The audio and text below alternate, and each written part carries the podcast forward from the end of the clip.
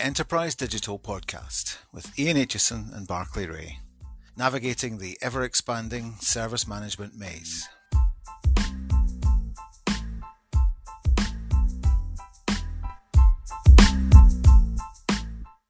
Well, hello once again. We are back. You thought we'd disappear, but no, we're still here, crawling under the floorboards like some crazed animals. Um, Ian and I are back for another episode of the Enterprise Digital Podcast. We've been busy and traveling and doing all sorts of stuff, which means we've struggled a little bit with time. But um, Ian, how, how are you doing? Back in the groove, yes. Uh, very well. Thank you, Barclay. Very well. And it's funny you mention animals, as you did. That wasn't queued up at all, but I come with our usual trivia, which is directly related to that. Would you like me to start today's show with a little bit of trivia? Well, I mean, accustomed as you are to normally doing same, why why not? None other, none other than the very same. Yeah. Always a joyous start. And this one's also connected with you because I see this piece of research, which came by my way two days ago, has come partly from the University of Glasgow. You're a Glasgow man, aren't you, Barclay? I am. I'm also an alumni of Glasgow University. So there you go. So a loose connection there with some recent research work that has come out. I think this is fabulous. We're all used to remote working now. We're all used to working with Microsoft Teams and Zoom. Well, researchers from Northeastern University in the US and University of Glasgow and MIT uh, reported this month on how they have taught pet parrots to video call each other and the birds quote loved it. And so they set up ipads for uh, i think it was over 100 parrots in different locations. And the parrots were trained how to use the ipads to call each other. And they had little images of different parrots. And they were able to call each other and they would talk to each other for a fixed period of time something like 10 minutes. And then the call would end. And apparently the birds got really keen to do this. They would phone the same ones over and over again. They would interact with each other. Some birds were even observed learning behavior from other birds on these calls. So, technology not just bringing people together, but bringing parrots together. So, it's no surprise to me that that's come from Glasgow University because, I mean, that's uh, probably not so much parrots, maybe just more pigeons, I would have thought, in Glasgow that would have had that communication. Lots of people have pigeon, they're called doos in, in, in Glasgow. You have a dovecot or a dovecot. Okay. You keep your pigeons and they talk to each other and they talk more sense than most people do when they're drunk in Glasgow. So, wow. Um, what next? Who knows? But and you know we'll have giraffes and other animals on the call.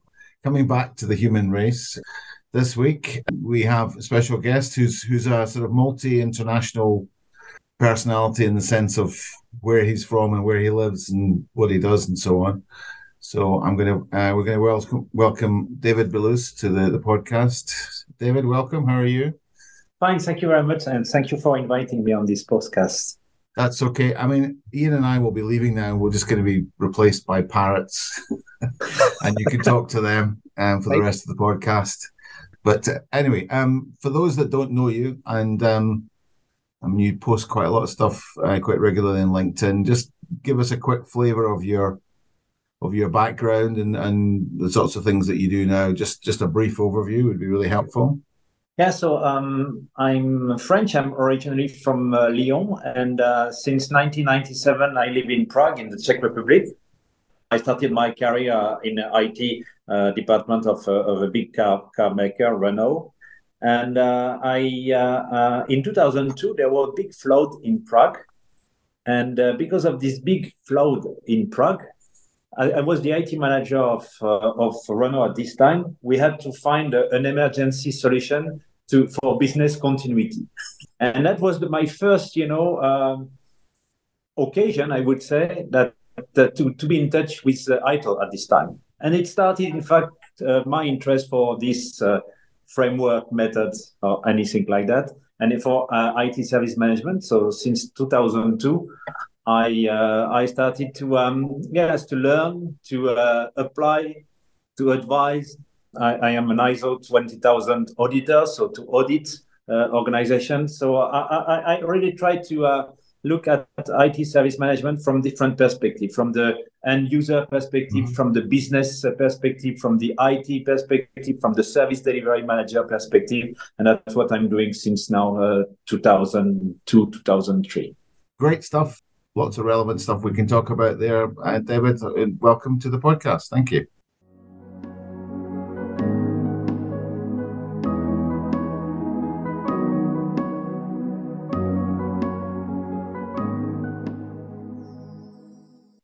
Right, so we're introduced, and um, we've been talking about parrots, and we're talking about service management, and I'm, I'm, I'm, sure we'll find the challenge, I suppose, is to find is a way to find those pull those things together. In in terms of where you sit and what what you're, as I mentioned earlier, you're writing quite a lot. There's quite a lot of stuff that you put out on on LinkedIn, models and and tables and various documents and stuff. It's all it's good stuff. What are the kind of core areas of guidance or principles that, that you think about? I mean, you mentioned a number of different stakeholders there that you t- you look at from different perspectives. I mean, are, are other things that we when we identified guiding principles in ITIL four, there are various axioms and principles in in most of the best practices that are out there. What what are the guiding principles from your perspective, David? Yeah, I would say you know there, there are they are not at the same level in, in reality these all these principles i think some of them are more used and more known than the others so i will start with the ones that are less used or less known uh, obviously less known by and by who and less less used by who uh, by who one of, of, of the principle if i and i don't want to to um, you know, to use exactly the wording of ITIL, like uh, promote, uh, collaborate, and promote visibility. But one key word in principle is collaboration, because collaboration. Many people, you know, when when um, uh, they, they, many people just don't understand the difference between cooperate and collaborate.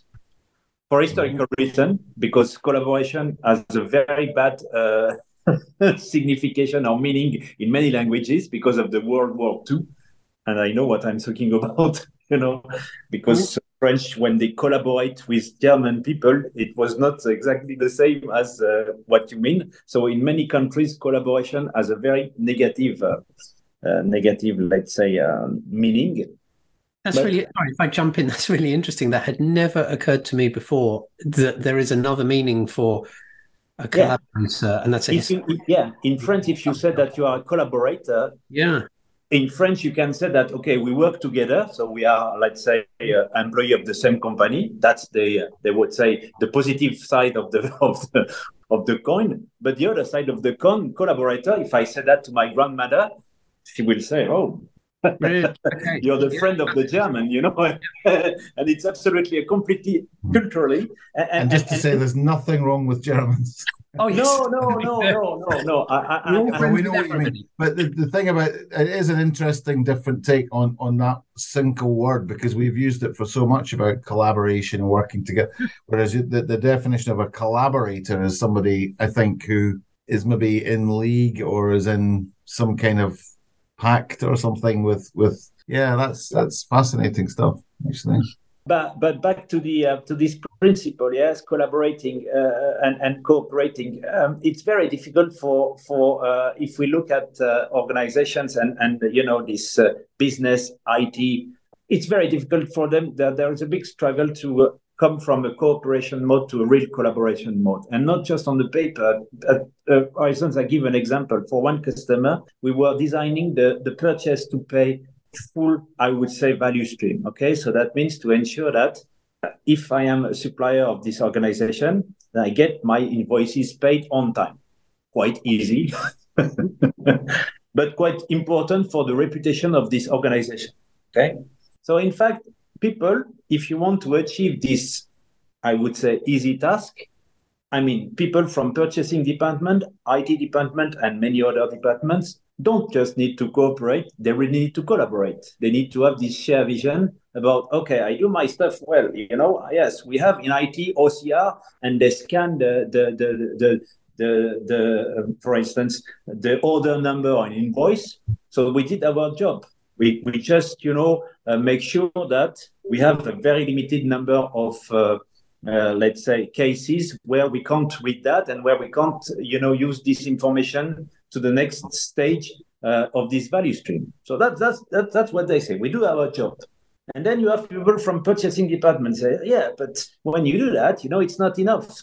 Because we don't know exactly if uh, you know this order uh, needs to be split into different in- invoices and so so the basic information you give us is not enough. And then you have this kind of real misunderstanding. At the beginning you told us that it's just enough you know to match invoice number with order number. And now you say something completely different. Yeah but you know in our business you have different rules and then you know collaboration is about that you know? It's something and I, am referring in my mind back to something that happened in the workplace for me not, not just a few days ago in fact where we were talking about introducing a new way of working around a particular topic that i'm not going to go into in detail here but a particular topic and uh, the traditional way of doing it perhaps the cooperative way is somebody comes along and tells everybody, here's what you have to do. Here's your part of the dance. You do this, you do this, you do this. Now, what you're describing with collaboration was more where we all move to pretty quickly, which is we all get together and we work out how we dance together and what we need to be successful. So rather than somebody telling us what we have to do, receiving something, doing it and sending it away, everybody that's involved is um, part of the the overall cycle. They understand the big picture, right? Yeah, uh, but but what is interesting in in, in some uh, methods like uh, project management method in Prince2, in fact, for instance, in Prince2, they don't really promote cooperation. They promote Taylorism in, in that case. Why? Because if you look the team manager in Prince2, you know, the guy who is in charge of delivering products. Yes. This guy, according to Prince2, only has one document in his hand what they call the work package. So he doesn't have any project plan, any stage plan, any document from the project manager. So it's Taylorism, you know, at the maximum. Yeah. Just do that and that's it. Report to me. So even if you have a mature method like it, and I'm not here to criticize Prince2, but you have to be aware of with this very mature method, we still are in a, a kind of okay, here is just information you need to your to your job, and we don't so, really give you a lot of context. Yeah.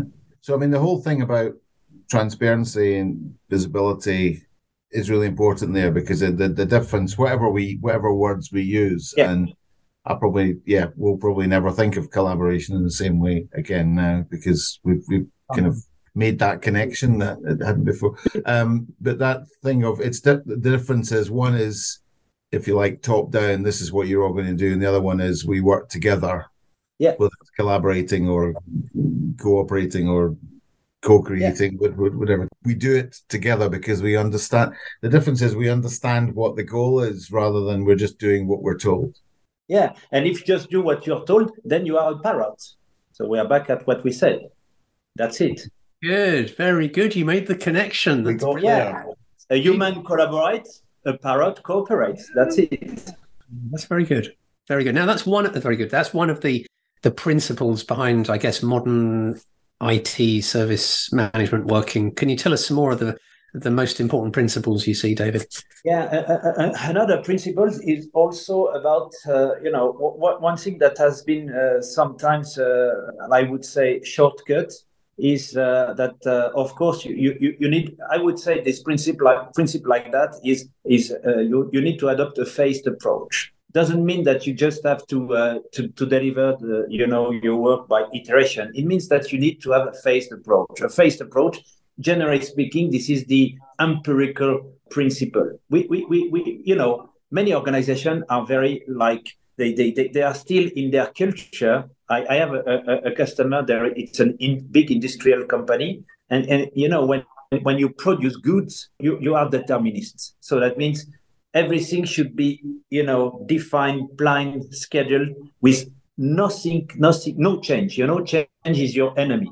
But in reality, when you have this phase approach, you still can, you know, uh, have this because phase approach means that you can define some different plans for your different phases, but you already know from the beginning because of the existence of these phases that you will not be able to deliver everything up front and I still leave a lot of space, you know, for unknown and for things that can uh, occur along the way. And it's mm. a very important principle, this one, you know, this phased approach. I don't intentionally use some uh, iteration or, or, or, iterative and incremental, which would be just focused on, on agile, let's say. And I just want to be sure that uh, this principle is more more than just just uh, this. And, and, many people say, okay, we we, we need to, uh, for instance, uh, what we want. I, I see that you have a business intelligence project. In a business intelligence project, you have different people from from the business and everybody you know it's like any business any project at the beginning everybody is happy about the fact that you, well, we will have a huge business we will transform our organization to become a data driven organization you know this yep. kind of buzzword nobody understands what a data driven organization is anyway in this organization when they start this but then you say okay and because of that they want everything at once. And they say, oh, BI doesn't matter. You have Power BI. Power BI can be integrated with different sources of data. So let's please the requirements of marketing, of finance, of sales, of production, and so on and so on at once. It's a kind of magic. But it doesn't work like that. Mm-hmm. If you see the reports, it's the result of a very hard work with a very very important part based on a phased approach to for, for people to understand that they will not have everything at once and that we need to prioritize. And this, I know you you were kind of avoiding agile there a little bit as you talked about phases. It's not just agile, but I think this what you're describing there is is also that natural move away from the product side of things. Where I'm from, waterfall is the old way of you know, yeah. descriptions and specifications, and then going dark for two years while you build something, and by the time you ship it, the world's changed and it no longer fits and matches, and you only did half of what you planned to do, and everybody's disappointed, mm. and you you get more into a step by step. And people say, okay, agile, it, it, it, it's also, you know, for instance, if we look at Scrum, Scrum, it's to solve complex problems with not trivial solutions. If everything is clear, if the problem you have to solve is already known and you know the solution, maybe you know you don't have to use Scrum for that. But you have mm. cases where even though the, uh, the, the, the the requirements are clear, you still need to have uh, an iterative approach. I give you one simple example. I, I was working for a big uh, company uh, who, um, which uh, produces and distributes uh, beers and, and all these beverages. And, and I was in charge of a, a project on GDPR, you know, on this GDPR requirements. So you know that these GDPR requirements are clear, are not there to change. So the requirements from the point of view of IT, it's something that it's a good news because they are stable. You can, you know, build something on that and that's it. But in fact, because of the huge I would say, dimension of what you have to do in this project, where you need to make a lot of inventory of your information system, where you you see that nothing is documented and so on and so on, then you need to apply a phased approach, even though the requirements are clear and will not change. So it's yeah. not the fact that even you have not a clear idea of what you do, then it's a good way to apply a, a phased approach even mm-hmm. though if you have clear requirements, you can still have this phased approach. So it's a real, I would say, principle that you can use in any case. Interesting stuff there, because I mean, I was at a, a, conference in Holland last week, and I listened to the keynote by um, Jonathan Smart. I don't know if anybody, either of you, have come across Jonathan. It's um, sooner, safer, happier, and it, it for me, it was one of the the best all embracing presentations that I've seen for a long time in the sense that he he was talking sensibly about both what we would refer to as agile, as service management, as operations, and all the different isms and ologies that we've developed over the last X number of years. He took it right back to the Industrial Revolution. He started off with the one of the um, cotton factories in, in, in Lancashire, where they where they established effectively the the way of working, which was you know we realized that actually people were there not to be people but to carry out certain tasks. And of course, it was taken to the ridiculous extreme where they were there for hours and then they hired children and all sorts of awful things. but you know, his his point was that essentially we were still working on that principle. I'm not sure I completely agree with with that, to be honest. But I mean, it, it, the basic idea being that we have divided work and we we we make work happen based on breaking it down and then giving it out to people where they have no sense of what the objective is or what the success of it is really it's just that they're doing their bit mm-hmm. it's a lot more complex than that and and the thing i really liked about it was that as i said he really was very pragmatic about how he discussed operational issues service levels, all, all the kind of traditional stuff, as well as what we might do in agile and and you know based on whole pile of research. And I would definitely recommend that having a look at that, looking at that book.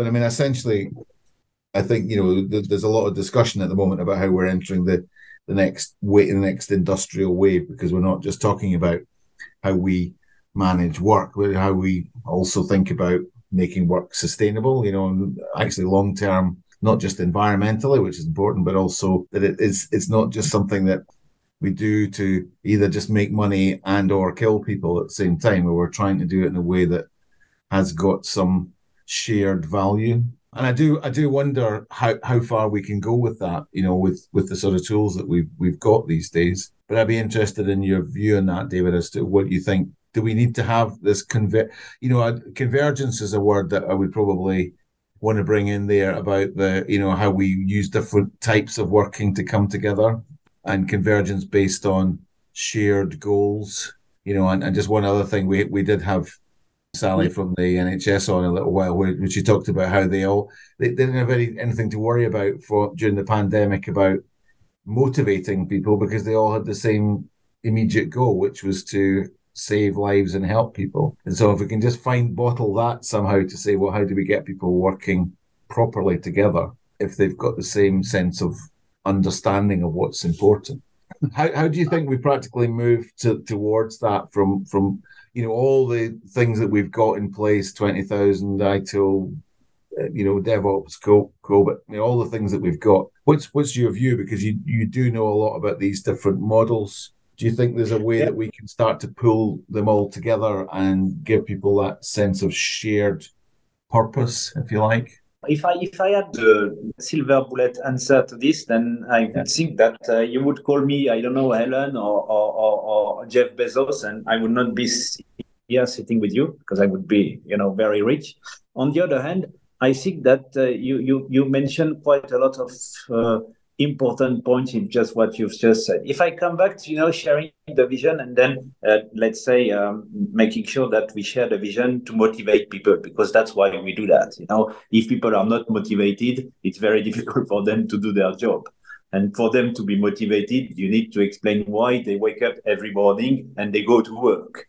So one one answer to that is sharing the vision, being sure that people are motivated and can at least or more do more than what you expect and you give them freedom for for that.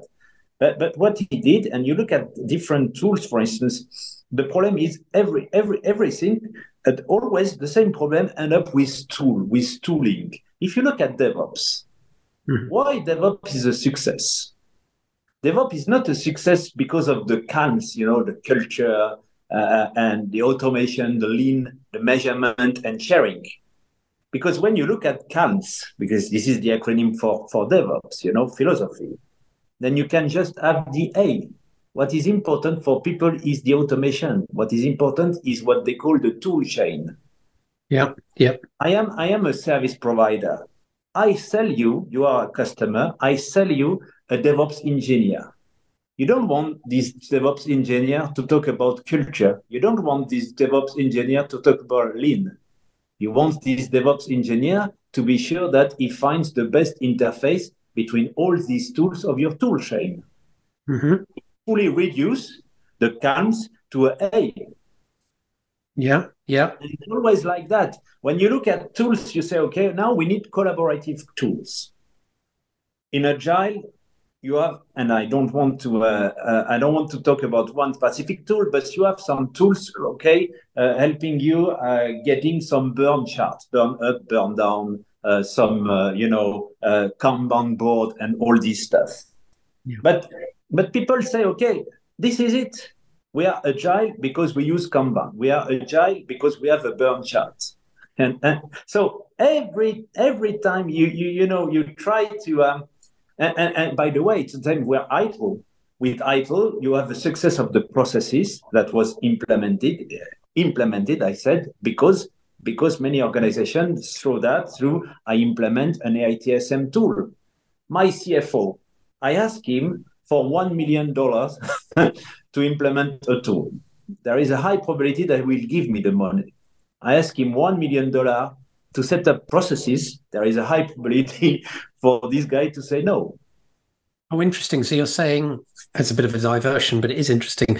You're saying it's easier to get budget for a tool than yeah. for the outcome yeah. of using the tool. Yeah, yeah. Mm. And that that that's the main problem we have in terms of I would say maturity in many organizations. Everything is reduced to a tool. And I give you three examples like agile tools, DevOps tool, ITSM tools. It's always the same story. So what we can do with that the idea is not to find another tool, because if you do that, then you do the same thing. You know, you will use exactly the same, uh, let's say, solution for the same problem. So we'll never never be able to do anything with that. Maybe another approach would be to um, let's say uh, uh what uh, what was in, what, what is interesting in in, in ITIL and and so on is um, and, and generally speaking, um, is to really base service management, for instance, on, on, on, on value streams. To make sure that and, and to change to change the perspective of solving these issues of collaborating together and, and making sure that uh, because by the way if you use a tool if you're a project manager it's a nightmare. If you're a project manager nowadays you have to use x tools and you never have the real story what my guys are doing. Uh, when do I have to report to uh, the, the steering committee? How can I find the overview of my project? For that, you need a, a tons of tools and you spend a lot of time just by getting piece of information here and there and so on. So I would say that one thing could be uh, one, one, one way to explore is let's have a look at the organization and let's have a look at the, uh, the governance and the ownership.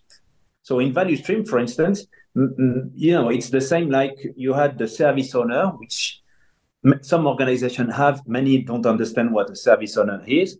And you can have the same thing like a value stream manager. When I come back to my example of the purchase to pay, the purchase to pay is a value stream. Mm-hmm. But, mm-hmm. but there's no pilot. There is no pilot. And that's why we have this problem of collaboration. There is no pilot in the plane. There is it's not only a coordinator, but it's about somebody who really feel engaged of the vision of the result on one value stream, not somebody from the purchasing department who will say, "Oh, IT guys, uh, we always have problem matching invoices with order number." Oh, not uh, finance department because uh, we never get uh, the, the on the price list the price we need to get because uh, all the price lists are old and so on and so on. No. So some, some of the discussion there tends to be around about siloism. You know, we we talk about how yeah. organizations work in silos, and, and and there's I think there's two views on this. I'd be interested just to hear, maybe just to round up the discussion as to where where, where you think we can move forward on this. Um, you know, what would be the two or three things that we would need to do to break that down? Because the on one hand, people talk about we should break down silos, and then other people say, no, actually, we can't break down. There's always, you always need centers of excellence, centers of knowledge, and it's more about how we work together across silos. What, what's your view on that? Yeah, I don't think that silos are either good or, or bad. Definitely, I don't think silos are bad. They are there. They are part of your organization. They are part of the evolution of your organization. I give you one example. In Czech Republic, there is a, an organization called Kiwi. You may know them, kiwi.com. It's an airplane ticket comparator. So if you want, for instance, to fly and visit me in Prague, you go to Kiwi and it will give you the best possible prices for the air tickets. Okay. okay. This company was uh, established in 2013, 10 years ago. Two people. Now there are more than 2,000. Okay, so in 10 years, this organization from two people have now 2,000 employees. And they are in constant reorganization, mm-hmm. Mm-hmm. constant building, rebuilding, building, rebuilding silos. Because they need, you know, they, they need to survive. And they, the worst thing in an organization is to be sure that you can sustain the growth. And for that, you, you have some silos. That's just a part of their evolution. Silos are, in many ways, organization structure. yes. Not? I mean, yes. get lots and lots of people together. You need some structure around, you know, who's your manager, what's your role, what do you do, where's your focus? Are you in HR? Are you in finance? Are you in IT? Are you in sales? Already, there are your silos. And you can't have a large organization where everybody is, oh, yeah, I'm in HR and finance and sales. And it, it, it doesn't scale beyond about 10 or 20 people. You have to have structure. And then that introduces silos. And of course, then your problem is we're back to towards the beginning of the conversation. When you have that, you need someone in the old way to be directive to, well, you do this piece and you do this piece and you do this piece in the different silos. And of course, that's cooperative not collaborative. So you don't build a effective value stream that everybody's invested in and understands why they're doing it and knows their part. You just build industrial revolution robots who just do the one thing they've been asked to do over and over again without understanding why. A bit like uh, a parrot might over and over again say the same statement without understanding why. You're really, really stretching. What I did there. Boom! How good was that? yeah, but what I wanted to say about this uh, these silos and the fact that I mean you can't avoid silos. You need to use them. You need to use them, and uh, as part of a value stream. And and the thing is, everything in that case is a matter of priority. The ideal ideal solution is that you really have the strategy of the organization divided into a, a limited number, the Pareto rules. 20 value streams in your organization, you know, uh, um, ensure 80% of your strategy. Mm-hmm. If you have that as a goal, then you can, you know, focus, you can say, okay, you are part of this and these value streams. And this and this value stream help us to grow, help us to be sure that we are now 2000. And because we will acquire our competitor, I know, in two or three years, we will be able to be 4,000 in two years without any problem and that's and that and that's that's it. That that's the main the main reason why we have to focus on value streams. One more question then, just just just short question on what do we need to do in and I'm talking about the service management industry here because that's where we, where we yes. But you know, we we introduced value streams in ITIL four, and the, quite a mix. You know, there's a lot of people who go, "Great, fantastic! I can really tune into that." Other people is like, what, what, what on earth is that and how, how does it work and so on.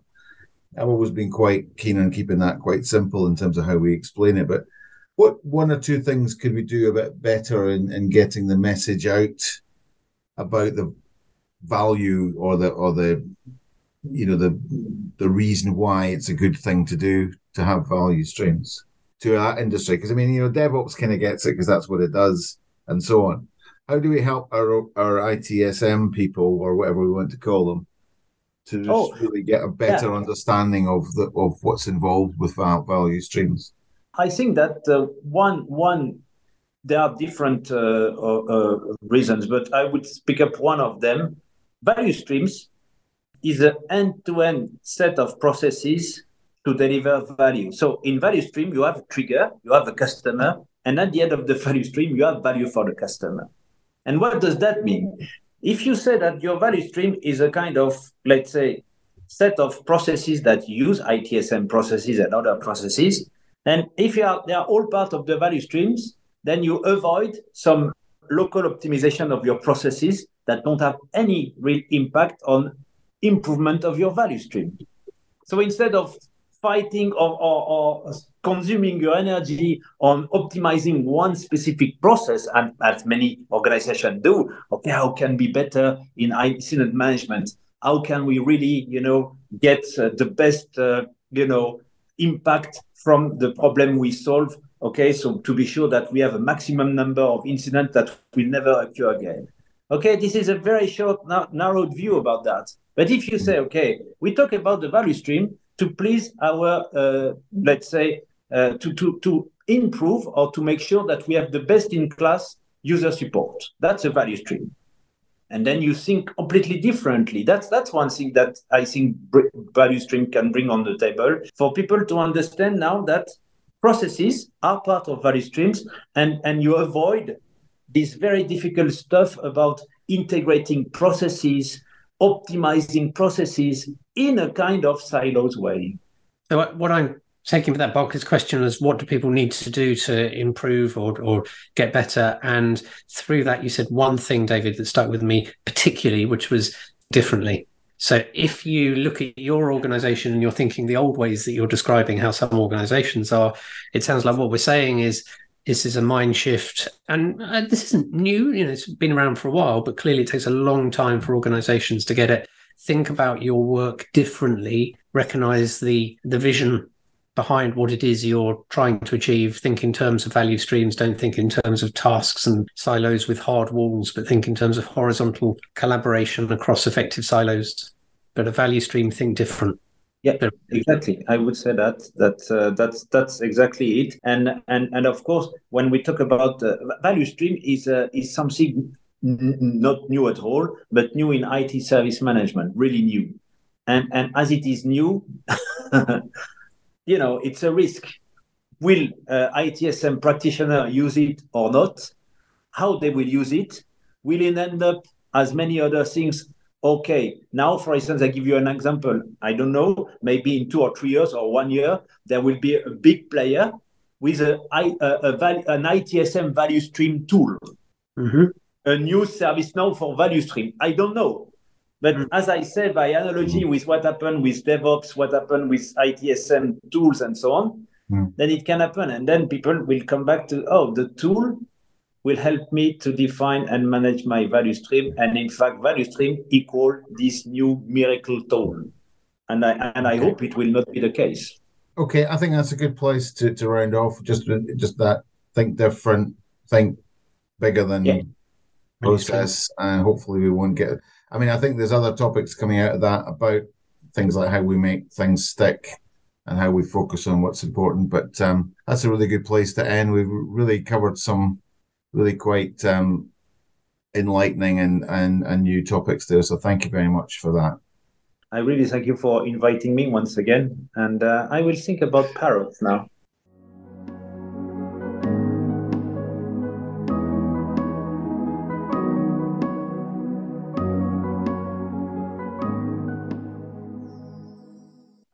Okay, so we've talked around, we've talked about parrots, we've talked about value streams, we've talked about collaboration, collaborators, cooperation, a whole number of things. I, that take on collaboration is, is really quite fascinating. But um, now it's Ian's turn to ask you the really important question.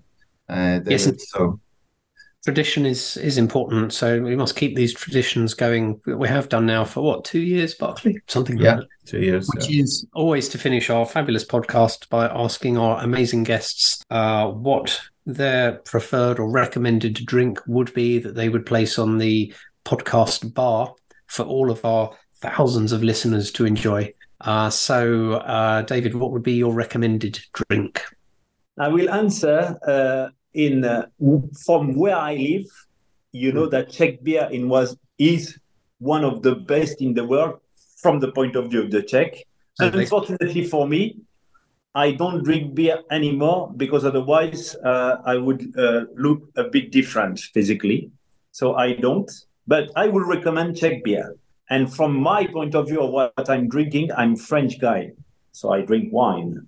Yes, I like Bordeaux. I like I like the the, the, the red wines like these ones. Me too. And, uh, yeah, the Syrah also. Yeah. Barclay likes a beer. I like just pretty much anything really. Um, I do like. I, I, I have sampled Czech wine, uh, Czech beer, of course. There are many places that claim to have the best beer. I probably do agree that the best wine usually is French, but I won't admit that to my other. I uh, probably the best wine I've ever tasted was from South Africa, but France is generally consistently good. So thank you for that. Um, how do people get hold of you, David? Where, where will they find you? the best way is to follow what I try to uh, do on LinkedIn. LinkedIn is the best channel for me to communicate. LinkedIn. Okay, we'll we'll we'll put a link onto the uh, onto the podcast notes. Um, for now, thank you very much for joining and for contributing your um, your knowledge. Um, Ian, we'll see you next time. We'll probably step up with the podcasts because we've got some conferences and things we can we can capture a few people. Um, yep. We got round to the parrots. The parrots did the. Well done, David. Par- Good. Parrots Good are part of the value stream, basically. So that's that's great. Thank you very much, and we'll see you next time on the Enterprise Digital Podcast. Thank you.